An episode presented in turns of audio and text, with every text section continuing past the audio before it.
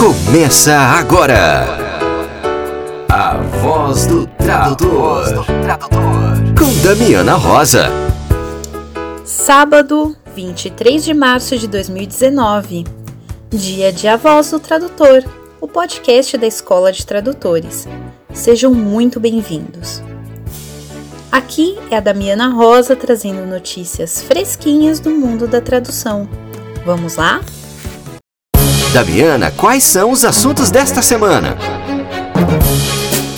Uma matéria publicada no dia 17 de março no Caderno Mundo da Folha de São Paulo caiu como uma bomba no mundo tradutorial. Num artigo publicado no Caderno Mundo e assinado por Patrícia Campos de Mello e Marina Dias, intitulado Bolsonaro deve ter resultados escassos em visita aos Estados Unidos, encontramos a seguinte afirmação, aspas.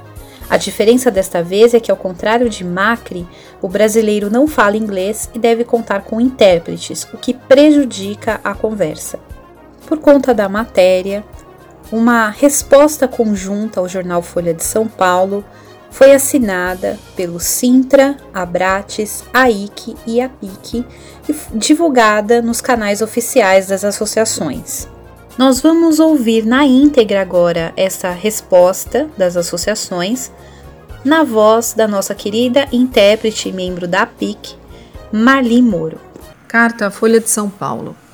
Foi com surpresa que nós, abaixo assinados das diretorias da Abrates, AIC, APIC e Sintra, recebemos a reportagem publicada hoje no Caderno Mundo da Folha de São Paulo, escrita por Patrícia Campos de Melo e Marina Dias.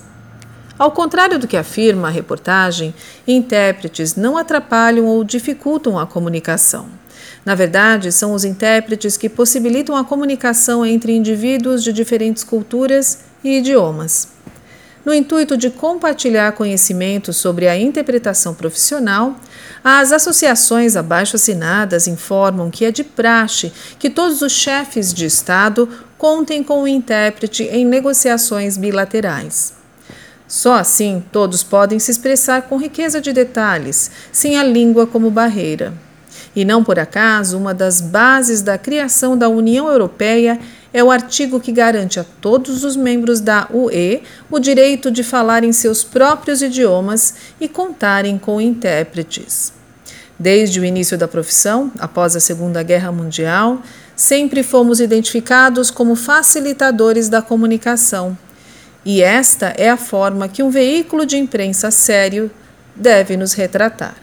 Esperamos que essa informação contribua para um melhor entendimento do verdadeiro papel desempenhado por intérpretes profissionais. Atenciosamente, a Abrates, Associação Brasileira de Tradutores, a IC, Associação Internacional de Intérpretes de Conferência, a PIC, Associação Profissional de Intérpretes de Conferência, e o Sintra, Sindicato Nacional dos Tradutores. Arca do Saber, com Lígia Ribeiro. Olá, colegas da Voz do Tradutor. Nos próximos sábados, a Arca do Saber trará dicas sobre apresentações ao vivo. Já temos vários eventos agendados para este ano e, se você foi convidado a palestrar, abordaremos alguns pontos-chave para uma ótima apresentação. Hoje falaremos sobre como iniciar uma apresentação. Eu vou dar três dicas básicas para que você melhore a sua apresentação. É comum iniciarmos cumprimentando os participantes, mas só falar Olá a todos ou bom dia, boa tarde parece algo muito comum. Uma dica aqui é você se dirigir a uma pessoa ou pessoas importantes no evento. Por exemplo, bom dia, colegas. Bom dia aos organizadores do evento X. Boa tarde, presidente da Associação Y. Boa tarde, presidentes das associações aqui presentes. Boa noite, professor Tal. Boa noite, professores da Universidade Z. Certamente isso vai causar um impacto já positivo ao início da sua palestra. Segunda dica: apresentação pessoal. Ao iniciar a sua apresentação, não fale só o seu nome. Por exemplo, meu nome é Luna Martes, sou tradutor e revisor há três anos. Ministro palestras sobre revisão no segmento editorial em eventos para tradutores. Não é muito melhor do que simplesmente você dizer: Meu nome é Luna Martes, sou tradutora e revisora. Falaremos hoje sobre blá blá blá blá blá. Aqui uma dica extra. Não se alongue. Lembre-se de que você não está buscando emprego. Seja sucinto e breve. O público espera ver o conteúdo da sua palestra, não o seu currículo extenso.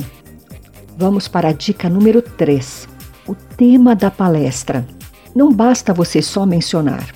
Hoje vou falar sobre a tradução de jogos, por exemplo. Explique de forma breve o conteúdo desse tema. Veja como fica muito melhor. Hoje vou falar sobre a tradução de jogos como é a linha de processo do início até o final.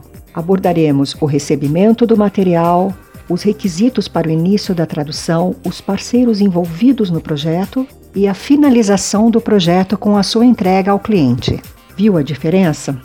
Essas são as três dicas básicas para o início de uma apresentação. No próximo sábado continuaremos a falar sobre as apresentações. Um grande abraço a todos! Rede Barcamp. Hoje, dia 23 de março, tem Barcamp no ABC, lá em São Bernardo do Campo. Vai ser das 14 às 17 na Universidade Metodista de São Paulo, na rua Alfeu Tavares, número 149, Rude Ramos, São Bernardo. A palestra será dicas de pesquisa como achar aquela palavra, com a nossa querida colega tradutora Ed Oliveira. Aguardamos relatos do Barcamp ABC para a gente colocar aqui na semana que vem, hein? E agora vamos ouvir o relato da nossa querida colega tradutora Ana Carolina Ribeiro, que nos enviou tintim por tintim de tudo que aconteceu no último Barcamp em Curitiba. Vamos ouvir. Olá a todos, eu sou a Ana Carolina Ribeiro, moro em Curitiba, onde eu trabalho como tradutora e intérprete do par português e inglês. E hoje estou aqui para contar um pouquinho sobre como foi o primeiro barcamp do ano aqui na nossa cidade, que também foi a minha primeira participação no barcamp. É, pessoalmente falando, tenho a dizer que eu gostei muito da experiência, foi uma troca e um aprendizado muito grande, além do networking, de conhecer as pessoas que estão trabalhando na mesma área que eu. Então, acho que foi muito válido e eu espero conseguir participar dos próximos. Nós tivemos dois temas principais nesse Barcamp. No primeiro momento, nós falamos sobre a questão do trabalho remoto. O Fernando Elia, que é um profissional que, apesar de não ser do ramo da tradução, tem uma vasta experiência com o trabalho remoto, nos contou um pouquinho de como é o seu cotidiano trabalhando de casa. Falou das dificuldades enfrentadas, das estratégias que ele vem desenvolvendo ao longo do tempo para otimizar seu trabalho e também é, compartilhou algumas ferramentas que ele utiliza conosco. Foi um momento bem interessante porque houve muita troca de experiência dos participantes com relação aos seus próprios trabalhos. Muitas das pessoas que estavam lá no dia têm essa experiência do trabalho remoto. Então, é, foi muito enriquecedor ter essa visão pessoal de todos presentes. Depois, nós conversamos um pouquinho sobre as etapas da carreira do tradutor é, ouvimos alguns depoimentos de profissionais da tradução falando sobre as etapas das suas carreiras e logo após tivemos um debate rápido sobre essa questão. Não conseguimos debater mais porque fomos interrompidos pelo carnaval animado pré-carnaval de rua de Curitiba. Pasmem vocês, Curitiba tem carnaval também. E nós não conseguimos levar muito adiante a discussão porque tinha muito barulho externo. De qualquer forma, para alguém que estava indo pela primeira vez no Barcamp, para mim foi uma experiência muito válida, de muito aprendizado e me, me, despertou o interesse e a vontade de continuar frequentando os barcamps. Vejo que da parte das organizadoras há uma vontade de, de multiplicar essas experiências do barcamp por onde for possível. É, achei elas muito empenhadas em fazer com que isso aconteça e só tenho a agradecer pela acolhida e pela atenção com que elas programam esse evento. E também agradeço a oportunidade de estar aqui compartilhando essa, essa experiência com vocês. Obrigada por me escutarem e bom proveito do restante do podcast. E atenção, colegas de São Paulo, tem Barcamp agendado e quem convida é a nossa colega e organizadora do evento, Ed Oliveira. Oi, pessoal. Aqui é a Ed Oliveira, uma das administradoras do Barcamp de Tradutores e Intérpretes de São Paulo. Eu estou aqui para convidar vocês para o nosso próximo Barcamp, que vai ser no sábado, 30 de março. Nele a gente vai abordar um assunto bem importante, mas ao qual a gente nem sempre dá a devida atenção, que é a nossa saúde. É, Para nos ajudar com isso, nós vamos ter a presença da tradutora, intérprete e psicoterapeuta Marta Gouveia, que vai falar sobre o corpo como ferramenta de trabalho, e também da fisioterapeuta Renata Casimiro, que vai falar de ergonomia no home office. Então, convido com a presença de todos vocês no Barcamp do dia 30 de março, que será no Instituto Goethe, é, que fica na rua Lisboa, em Pinheiros. Um abraço e até lá. Que tal uma pausa para o café? Na voz do tradutor, entrevista. Semana passada nós tivemos aí o relato do BR Camp com a nossa querida colega tradutora Beatriz Silk Rose que se apresentou como a repórter Esso, né? E muita gente mandou mensagem elogiando, que curtiu muito a presença dela no podcast. E é lógico que essa semana a gente vai tomar um cafezinho todo especial com a Beatriz. Olá, Beatriz, como vai? Tudo bem? Oi, Damiana, tudo e você? É um prazer tê-la aqui nessa pausa para o café. Obrigada por você ter pausado aí o seu trabalho um pouquinho para conversar com a gente, viu? Obrigada pelo convite. Beatriz, todo mundo ficou curioso quem é a repórter Esso na semana passada e aí eu tava doida esperando você voltar de Curitiba para gravar essa entrevista. Até porque março a gente está gravando entrevistas com mulheres tradutoras. Maravilha, né? maravilha. Então conta é... pro pessoal quem é a Beatriz, como é que você caiu na tradução? Ah, Bom, eu sou Beatriz Silk Rose, é, eu fiz letras, sou filha de tradutora e por muitos e muitos anos eu me defendi com pernas, versos, unhas e com tudo que eu tinha à minha disposição para não ser tradutora. É mesmo? Eu, eu, eu achava lá que uma tradutora por, por lar era mais do que suficiente. Né? É, minha mãe era tradutora, ou foi tradutora juramentada por muito tempo, foi presidente da, da também por muito tempo. Então isso ocupava um espaço dentro da casa que, que eu acho que me desmotivou ir por alguma coisa remotamente parecida. É, mas por outro lado, na faculdade de letras eu me interessei pela interpretação é, um comentário infeliz de alguém. Eu era muito novinha, muito influenciável. Esse comentário hoje já não teria me abalado, mas enfim, um comentário bastou para me, me desmotivar e eu deixei quieto. Nossa. E fui dar aula. Então, e aí eu, a, a, vida deu voltas, eu fui fazer outras coisas, trabalhei em escritório, fui morar fora, inclusive. E eis que um belo dia, em um outro país, é, eu me vi desempregada e resolvi voltar às minhas origens.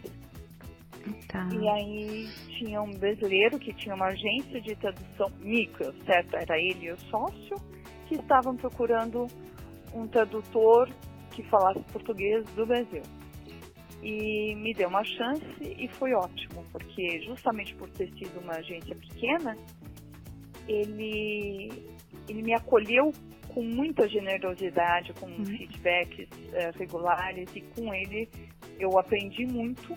Legal. E trabalhei vários anos com essa agência. Então esse foi meu primeiro contato com a tradução e assim, o primeiro contato já foi um cliente de carteirinha por vários anos. Ah, é, foi um segundo contato, porque o primeiro contato você já tinha na sua casa, né, com o mundo da Sim. tradução.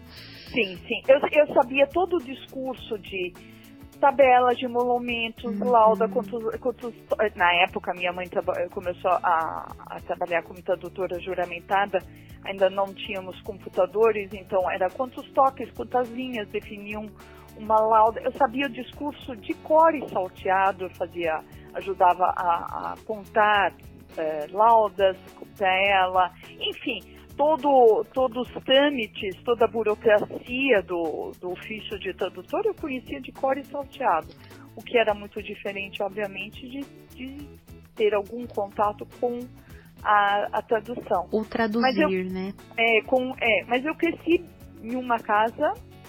Eu, não, isso eu tenho que reformular. Eu ia dizer que eu cresci em uma casa bilíngue, isso não é verdade. Mas eu cresci bilíngue, né? Em casa nós falávamos só alemão, mas depois, obviamente, quando eu fui escolarizada, eu aprendi português, quer dizer, eu aprendi um pouquinho antes, mas a, o português foi formalizado quando eu entrei na escola. Ah. Então, tinha isso de transitar sempre entre duas línguas. É, o que obviamente não me qualificava como tradutora, mas já me dava um pouco a ideia da, da ginástica envolvida. Beatriz, como que a sua mãe recebeu a notícia de que você estava traduzindo profissionalmente? Eu acho que no começo ela não levou muito a sério. É. E, e, e eu não a culpo, porque eu tinha tentado tantas coisas antes e que foram ótimas, foram extremamente úteis e me são úteis até hoje todos, todos os trabalhos uh, de escritório que eu fiz, as empresas em que eu trabalhei, as, as diversas indústrias com as quais eu tive contato, me servem muito bem hoje, porque é diferente quando você só consulta um glossário, quando você sabe como é que a máquina funciona, né? É, mas eu acho que no começo ela não não levou muito a sério ou ficou na dela vendo no que, que ia dar. E tenho que lhe dizer também que os primeiros anos como tradutora eu estava lá e ela estava aqui. Uhum. Então ela não não acompanhou muito de perto. A preocupação dela era muito mais se a filha estava viva, se a filha não tinha congelado, uhum. né? Então eram outras as, as preocupações. E, e, a, e, aí quando eu voltei, é, inclusive eu passei até o meu escritório junto com, com ela, não junto com ela na, fazendo a mesma coisa, mas dividindo o mesmo espaço, tá. né? E aí eu acho que ela se empolgou com a ideia. Né? Nossa, mas que história bonita, né? então, aquele ditado que filho de peixe, peixe é, é verdade, né? É, eu continuo, eu continuo sendo a filha da Vaitra, mesmo no mundo tradutório. É, muitas pessoas conhecem a minha mãe de ouvir falar, não chegaram a conhecê-la na, na presidência da, da TPS, mas ficaram sabendo dela de alguma forma. Então ainda sou filha dela, o que obviamente não é nenhum demérito, mas é uma pequena luta aí também de, de me estabelecer como como eu, Beatriz, como eu, né? eu como com as minhas certas competências, né? Sim, é, é, um desafio, porque também vem comparação, essas coisas claro. que a gente tem na família, né? E a história claro. da sua mãe é muito forte, porque ela deu uma contribuição gigantesca, né? Foi presidente da associação da TPESP. Para quem não sabe, a TPESP é a Associação dos Tradutores Juramentados, né, de São Paulo. Isso. Muito a minha legal. vantagem, eu acho que é como eu também trabalho com inglês, coisa que a mamãe não fazia, é, isso já me deu outro, outro território, uhum. sabe?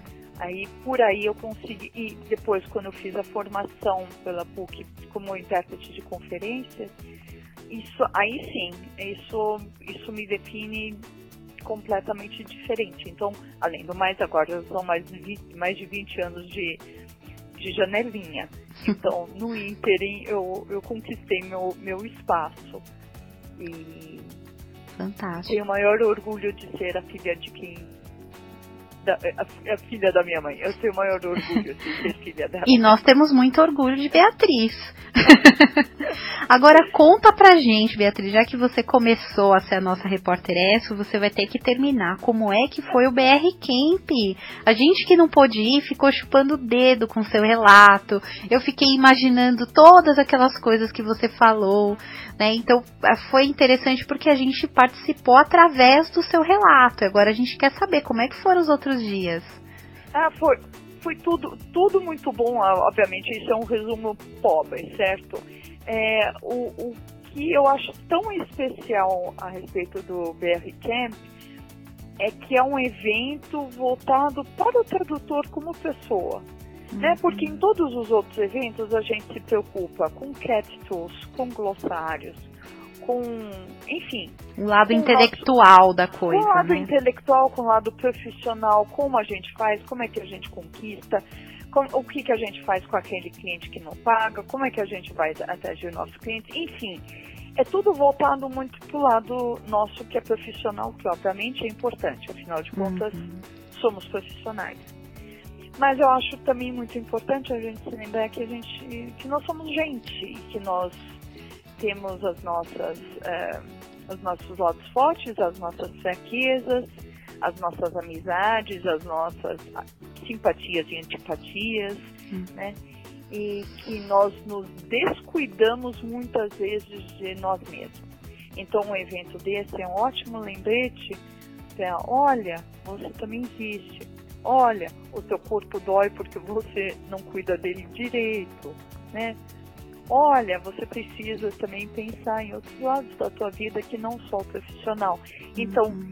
isso em si só já acho muito, muito importante, muito, muito gostoso. Né? E o que a gente sentiu nas fotos, assim, que é, foi um, um espaço assim para compartilhar, se abraçar, se conhecer, né?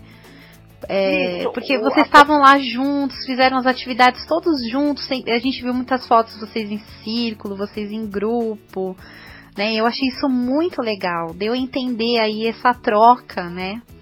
É, o ano passado já e esse ano também, é, o BR Camp foi no mesmo, na mesma pousada. É uma pousada bastante espaçosa. Que tem pôneis. Com, com, com jardim, jardim, sei lá se ainda dá para chamar isso de de jardim, mas com uma área verde enorme, sim, com pônei. E aí nós tivemos uh, uma aula de alongamento de yoga, nós tivemos um, uma oficina de aromaterapia, uma uhum. terapeuta que, que também é tradutora, aliás é uma terapeuta holística, mas o assunto que ela trouxe foi aromaterapia, aí umas ideias legais, como as, coisas simples, por exemplo, um galinho de alecrim, que já ajuda na, na concentração. Mas, enfim, as atividades deram muito, é, muita oportunidade também para a gente fazer, a gente fazer, né? A gente trabalhar os nossos próprios resultados, as nossas próprias conclusões. É, deu também, ou deram também oportunidade de, de reflexão. Então, muito, muito especial isso. A boa parte dos, dos integrantes ou dos participantes eu já conhecia. Quando eu digo eu conhecia, é, conhecer ao vivo em cores, tá? Conhecer em Facebook é outra coisa. Uhum. conhecer de verdade, saber que cara que a pessoa tem. E porque alguns deles, boa parte deles já participou ano passado, então nós tivemos repetentes no bom sentido, pessoas que vieram esse ano também, na edição de 2019.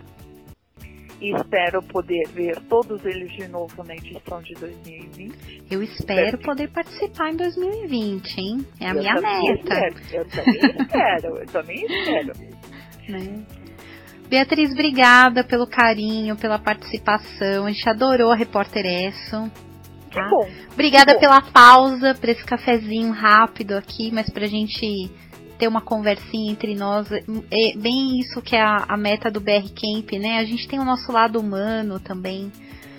Né? Exatamente. E, e... E, e, tricotar no sentido metafórico, uh, aliás, não só metafórico, porque eu sou tricoteira de, de apaixonada, mas enfim, tricotar metaforicamente falando é muito bom. né? Faz, faz bem para a alma e a gente se conectar com o, o humano. Aí eu vou fazer uma corruptela do, da, da saudação que se, que se faz depois do yoga, que o Deus que habita em mim, ou a divindade que habita em mim, saúda a divindade que habita em você. Eu vou fazer uma corruptela. A humanidade que habita em mim, saúda a humanidade que habita em você que, que nós não esqueçamos que somos humanos e que com todas as nossas diferenças de opinião e de visão de mundo e de valores, que nós não esqueçamos que lá dentro do outro também habita um ser humano que quer ser ouvido, que ser, quer ser enxergado e que acima de tudo precisa ser respeitado. Então, Nossa, nós, que lindo! Que inspirador, temos, Beatriz! se nós temos a expectativa de sermos respeitados, acolhidos e acalentados, cabe a nós fazer o mesmo, né? Então vamos seguir o exemplo, né, aqui dessa inspiração essa semana, vamos nos inspirar aqui com as palavras de Beatriz e olhar para o outro com amor, né, que eu acho que é isso que a gente está precisando hoje em dia, né? Isso, isso ou como dizia um dos dizeres das, das, uh, das, fotos lá que você deve ter visto do, do coquetel, tinha um, porque eles fazem plaquinhas pra gente tirar as fotos, né? Uhum. Tinha um lá que dizia assim, mais, sinalzinho de mais, mais amor e menos treta, né? que, a gente, tenha mais empatia uns pelos outros, né? Então, mais amor e menos treta. É a mensagem aí do cafezinho com a Beatriz. Beatriz, muito obrigada pela sua participação, pelo carinho. Foi um prazer, minha querida. E... Agora, com o papo, o café esfriou, eu acho que está na hora de passar outra. Ah, é. Já está na hora de voltar para o trabalho também, né? Isso, isso também. Isso também, minha querida. um abraço. Um abraço, querida. Tchau, tchau. Tchau. Tchau. Foi um prazer. O Avesso da Tradução, com Danilo Nogueira.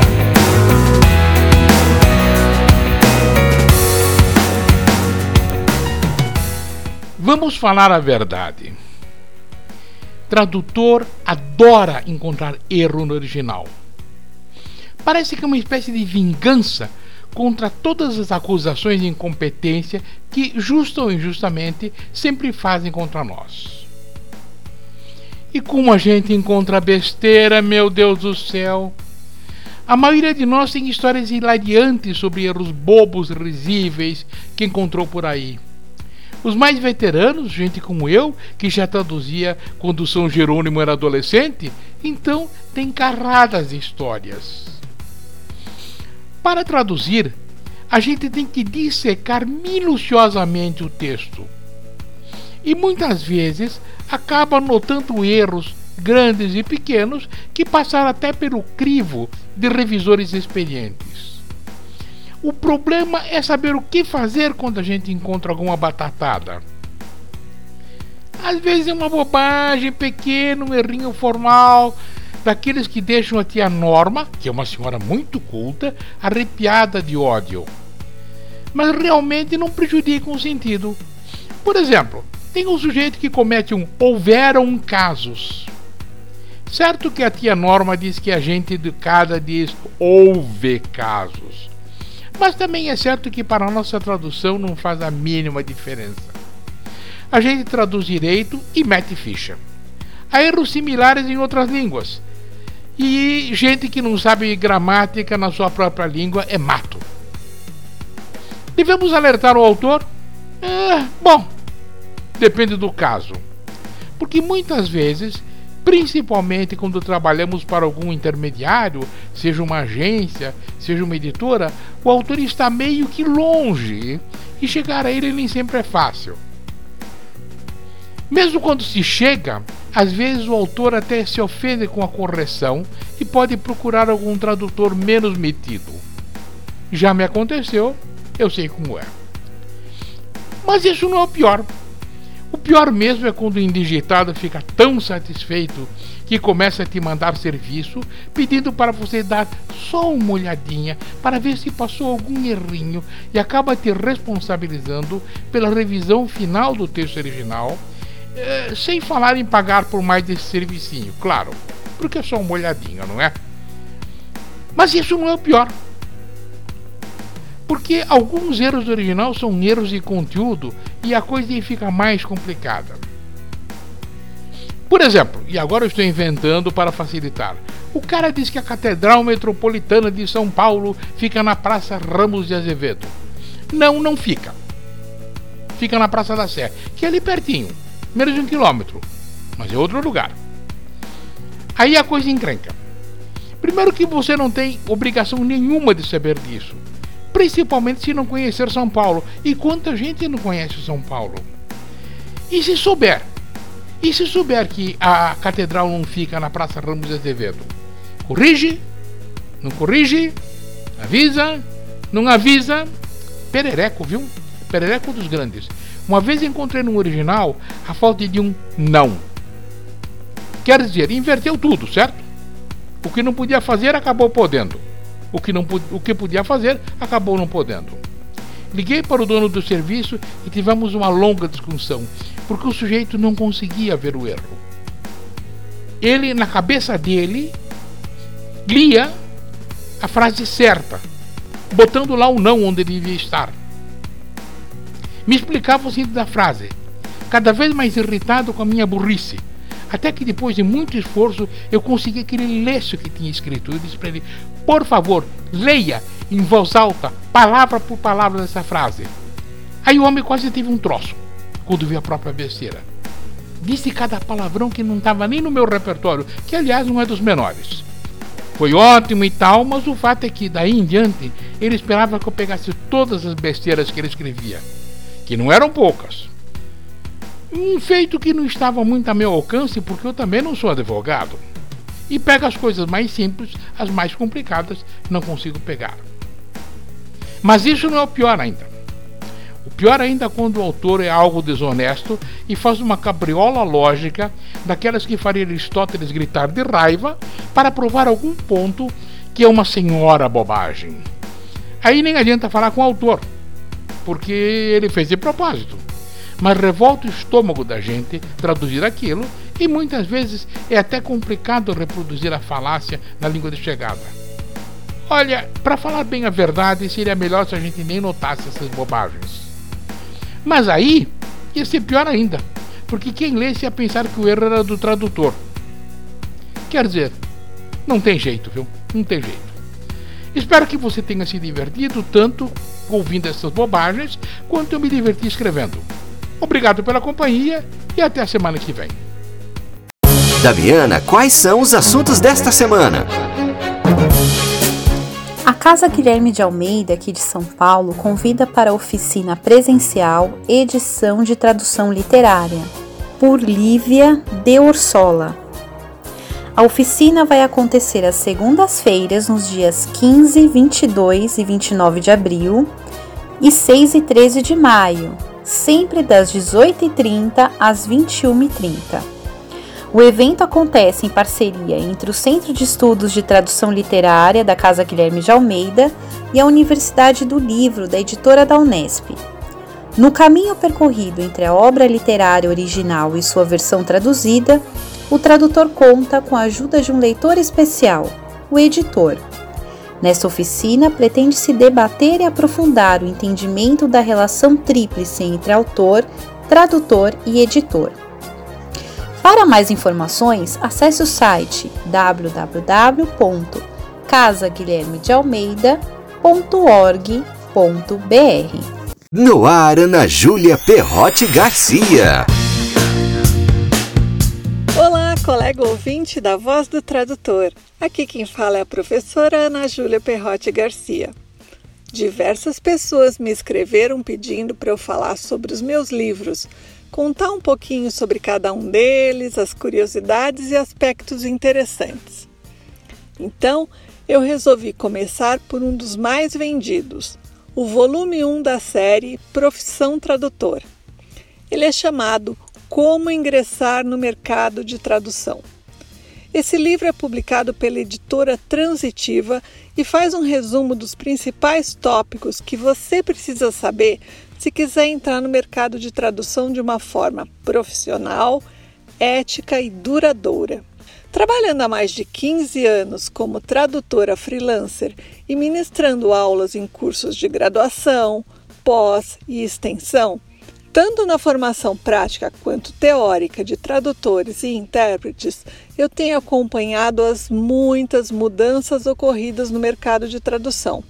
Muita coisa mudou nesse tempo e algumas continuam exatamente iguais. Então, dúvidas sobre tecnologia, mercado de trabalho, cobrança e recebimento de valores estão sempre sendo perguntadas nas listas, nos grupos e em mensagens particulares para mim.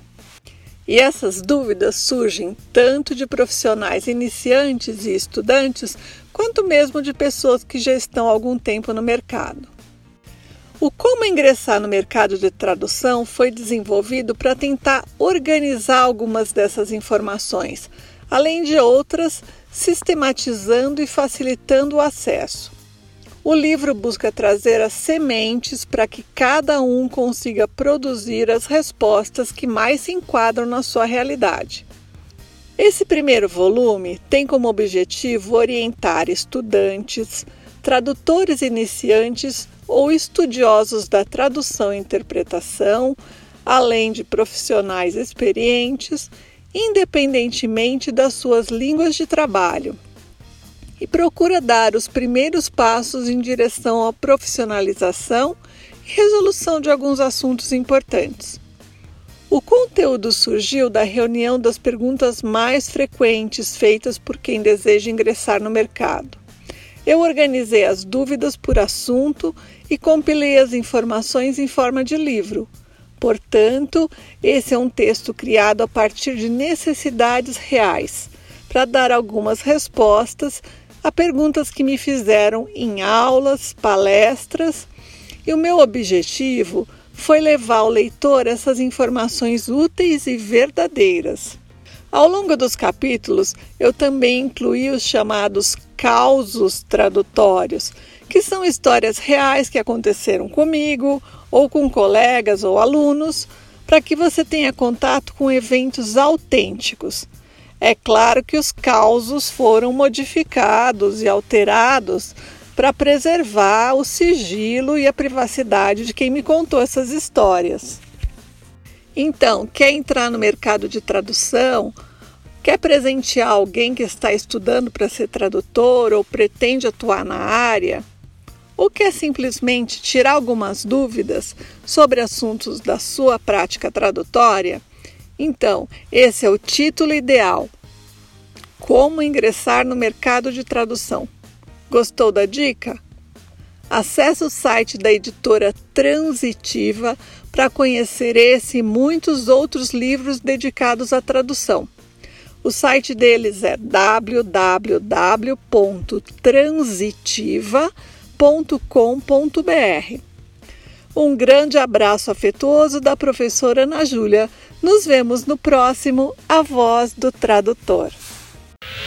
Fique por dentro. A resenha do seu evento preferido. E agora vamos ouvir o relato do evento Café com Tradutor, que aconteceu no dia 19 de março na Universidade Federal de Pelotas. E quem nos enviou esse relato é o nosso querido colega tradutor Mário Barroso. Vamos ouvir.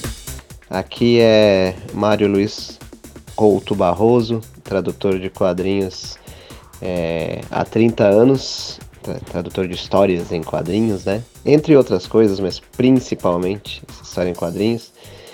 E atendendo ao gentil convite da, da minha Ana Rosa para participar da Voz do Tradutor, eu vou fazer um relato sobre o Café com o Tradutor, realizado no dia 19 de março agora, na Universidade Federal de Pelotas. Uma iniciativa do professor Dr. Daniel Soares Duarte, é, do curso de bacharelado em Letras Tradução, que reuniu tradutores experientes em quadrinhos para essa primeira edição, mas o Café do Tradutor é uma, com, com o Tradutor é uma iniciativa que o professor Daniel pretende fazer por é, tópicos, né? É, por áreas de tradução. Então ele deve tra tra trazer tradutores de, de games, é, tradutores de outras áreas que, que não só os quadrinhos. E ele conseguiu levar então é, ao vivo estava ele e, e o Érico Assis, que é outro se ele não é doutor, ele é doutorando, mas tá, tá quase chegando lá, né? O Érico Assis é uma pessoa que, é, além de traduzir muito bem, é, organiza muitos eventos, é uma pessoa muito agregadora. E ele, o Érico Assis, também trabalha há um bom tempo com tradução de quadrinhos, trabalha para as mais diversas editoras, né? não só com quadrinhos, mas também com livros. E ele trabalha assim como eu, para as editoras Mitos, Panini, e aí ele trabalha também para Dark Side Books, é, entre outros, né? Eu, também com o Carlos Henrique Rutz, que trabalha para a editora Mitos, para Eagle Moss, né?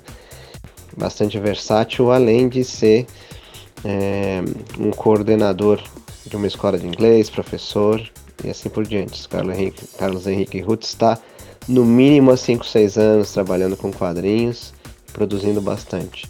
E, eu e o Carlos Henrique Rutz em videoconferência, eu de Florianópolis, o Carlos Henrique Rutz de Joinville, e também de Florianópolis o professor Dr. Rafael Duarte, também é, de Florianópolis, ele entrou mais pelo aspecto é, da memória, né? Ele tem uma excelente memória para fatos e, e publicações, contextos e como é da área de letras também, ele é, é algo, alguém para dar um, um tom diferente é, para o bate-papo. Ele, o bate-papo durou cerca de uma hora e meia, foi realizado numa sala e não no auditório, porque a iniciativa está no começo contando com alunos do curso não só de tradução em inglês, como tradução espanhol. E é, dentre os temas abordados, como o objetivo era é, mostrar para o aluno de tradução as possibilidades que eles teriam com quadrinhos, é, falamos brevemente sobre o que estamos traduzindo nesse momento, é, quais são as características da tradução em é, histórias em quadrinhos, né? É, a, como é a linha de produção da tradução de uma história em quadrinhos, porque acaba passando por muitas mãos. Porque depois de passar pelo tradutor, vai para o copy desk, que vai fazer a adaptação, aí passa por uma revisão, vai para o letrista, passa por outra revisão, e só então o editor da obra fecha a revista em quadrinho ou álbum de luxo, enfim, qualquer produção de quadrinhos. Né? Hoje a gente tem os meios digitais também. É... Então foi falado sobre isso para esclarecer como é que, é que era feito.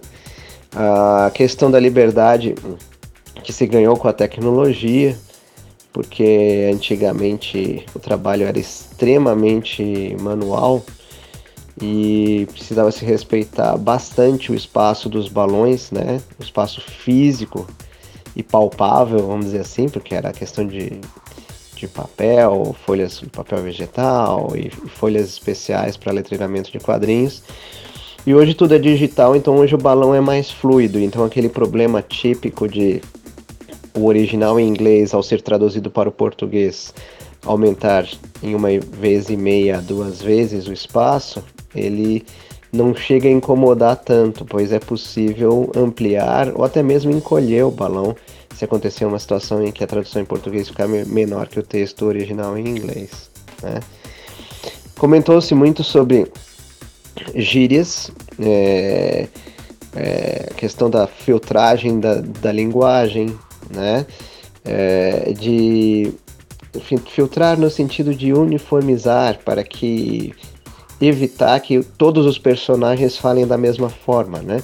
Atendendo a personalidade do personagem, a idade do personagem, né? O, o próprio histórico, a biografia do personagem, para que ele fale de acordo né, é, com quem ele é, a origem dele e também a época, né? Porque tem muitas histórias em quadrinhos que são passadas nos anos 70 ou no século 18 Então existe uma busca de filtrar é, é, a linguagem mais atual e privilegiar a linguagem de época, e muito se discutiu sobre fontes de referência para linguagens de época. Eu cheguei a comentar algo sobre é, utilização de um dicionário de gírias, que inclusive tem dicionário de gírias que tem a data é, da época em que a gíria foi criada e utilizada, então isso ajuda a ter alguma, alguma noção. Né? É, foi discutido também sobre como reconhecer as referências. Né? Então existem é, basicamente duas formas, ou o conhecimento do tradutor ele é amplo nessa área é, dos, da cultura, né? Porque os quadrinhos é muito vida vida normal, vida real, então muito se discute sobre o que está acontecendo hoje em dia em, em, política, economia, o que sai nos jornais, é, os filmes que estão no cinema, as músicas que tocam, ou, não só no rádio, mas nos diversos é, Spotify e fontes da internet. É, enfim, tendo um grande conhecimento é mais fácil reconhecer que aquilo que está sendo falado ali é, é uma referência a um trecho de música, etc. E também a eterna desconfiança, ou seja, é, ah, esse autor gosta muito de referências, quando algo sair um pouco do, do padrão ali de fala, dá aquela famosa pesquisada né, em Google e outras fontes na, na internet para verificar se aquela expressão não é um, um, trecho de poema, um trecho de letra de música, uma frase de um filme famoso ou seriado. Seriados são muitas referências hoje em dia, né? E, e aí a gente chegou também à questão da quando colocar nota do tradutor, né? Discutindo é, quando elas são realmente necessárias, nessa nossa busca de traduzir não só o que está escrito é, nos balões, mas também a intenção do autor. Porque muitas referências do, do autor, ao serem traduzidas, é, podem não ser percebidas e não realmente não são pelos leitores. Porque se é uma letra de música, o leitor pode até conhecer a música, mas se ela está traduzida para o português, aí o leitor é, muito possivelmente não vá é, reconhecê-la. Né? Então, quando fazer uma nota do tradutor e avisar, leitor, fala uma referência à música tal, da banda tal e assim, é, assim por diante. Né? Ah, a intenção de não poluir com, com muitas notas do tradutor, a solução de se fazer um glossário, mas aí a questão de ver com o editor se tem uma página ou mais sobrando naquela revista ou publicação para que se faça um glossário. E claro, né, verificar se o editor aprova a ideia de um glossário. Ele pode não gostar, né? Nós sempre trabalhamos de acordo com as preferências do editor ser humano e da é, editora a instituição, né? Então é seguir as normas da casa, isso é muito importante, respeitar os diversos manuais de redação e, e assim por diante. É, foi aproximadamente uma hora e meia de conversa, terminando com aquela impressão de que poderia ser 15 horas de conversa se aquilo ali é, é, continuasse. Foi um primeiro momento, né? Existe a intenção de se fazer mais cafés é, com o tradutor falando de quadrinhos novamente, mas aí é com o professor Daniel Soares Duarte, lá da Universidade Federal de Pelotas, do curso de Letras e Tradução. Vamos ver o que, que ele apronta ali, porque ele está com a, as rédeas do café. Mas é uma excelente iniciativa, né? Aproveito para deixar os meus parabéns para o Daniel e agradecer aos colegas que participaram. E vamos ver o que vem por aí. Então, Damiana Rosa e voz do tradutor, obrigado pelo convite e vamos nos falando aí e trocando ideias e informações sobre o universo da tradução. Um grande abraço. Fique por dentro da agenda da Escola de Tradutores. Dia 2 de abril começa o curso Introdução à Interpretação de Conferência O curso é destinado a todos os tradutores, independente do seu par linguístico, e apresenta o universo da interpretação, os modos, as técnicas básicas que o intérprete deve dominar para começar a interpretar. É uma oportunidade de falar abertamente sobre interpretação, tirar dúvidas e experimentar exercícios que te ajudarão a definir se este ou não é um caminho para você. O evento acontece em parceria com a intérprete To Be e a palestrante é a nossa querida colega Marcele Castro. Dia 6 de abril começa a nova turma do curso avançado de revisão de textos. Nesse curso, o aluno vai aprofundar seus conhecimentos sobre revisão de textos e a nossa querida colega Mônica Rodrigues vai abordar diversos aspectos da revisão de textos, tais como otimização do trabalho, como utilizar a BNT, de que maneira o revisor pode divulgar o seu trabalho, etc. Durante as práticas, serão discutidos os principais problemas linguísticos presentes no cotidiano do revisor. Dessa forma, o curso irá fornecer aos alunos mais informações e instrumentos para ingressar no mercado de trabalho. Para mais informações, acesse o nosso site www.escoladetradutores.com.br. Você tem uma notícia interessante para compartilhar com seus colegas tradutores e intérpretes? Envie um áudio para o nosso WhatsApp 11 99472 9914, repetindo 11 99472 9914. E nos encontramos no próximo sábado. Afinal, aqui é o espaço onde o tradutor e o intérprete têm voz e têm vez. Até mais! Você acabou de ouvir a voz do tradutor. Na semana que vem tem mais.